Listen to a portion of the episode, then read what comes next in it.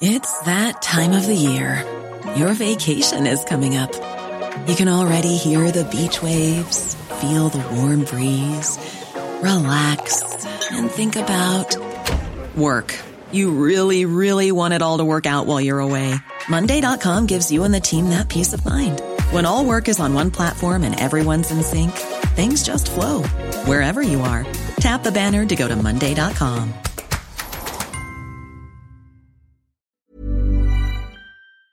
Marcos, Xi to meet over tensions in West PH Sea. Manila, Philippines. President Ferdinand Marcos Jr. said that he would meet with Chinese counterpart Xi Jinping to discuss ways to de escalate tensions in the West Philippine Sea, South China Sea. The meeting of Marcos and Xi will come a day after the Philippine leader met with United States, U.S., Vice President Kamala Harris at the sidelines of the Asia Pacific Economic Cooperation Summit in San Francisco, California.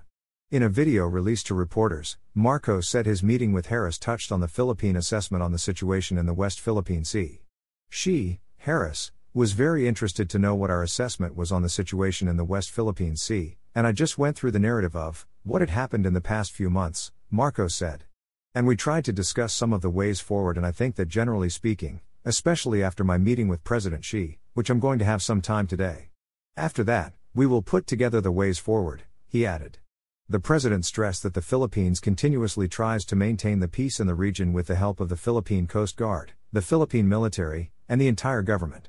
Marcos said he would get the view of Xi during the meeting and discuss what can be done to bring down the temperature, to not escalate the situation in the West Philippine Sea. And we, with President Xi, will put all of these together so as we'll be able to strategize for the near future on what the Philippines' role will be or what is the proper Philippines' role in the West Philippine Sea, he said.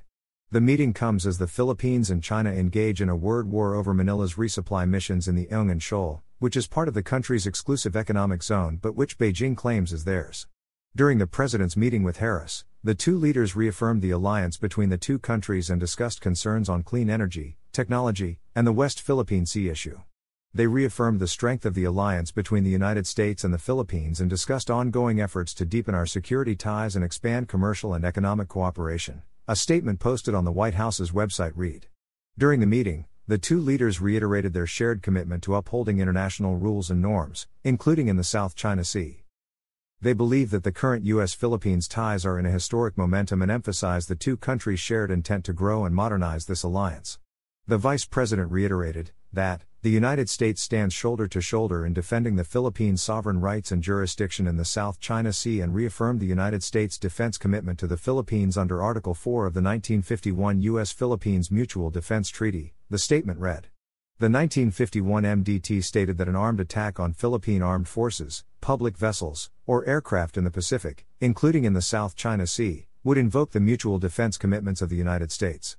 Meanwhile, Marcos and Harris also discussed strengthening and broadening economic cooperation bilaterally and through the Indo Pacific Economic Framework. One of these is the conclusion of the 123 Civil Nuclear Cooperation Agreement.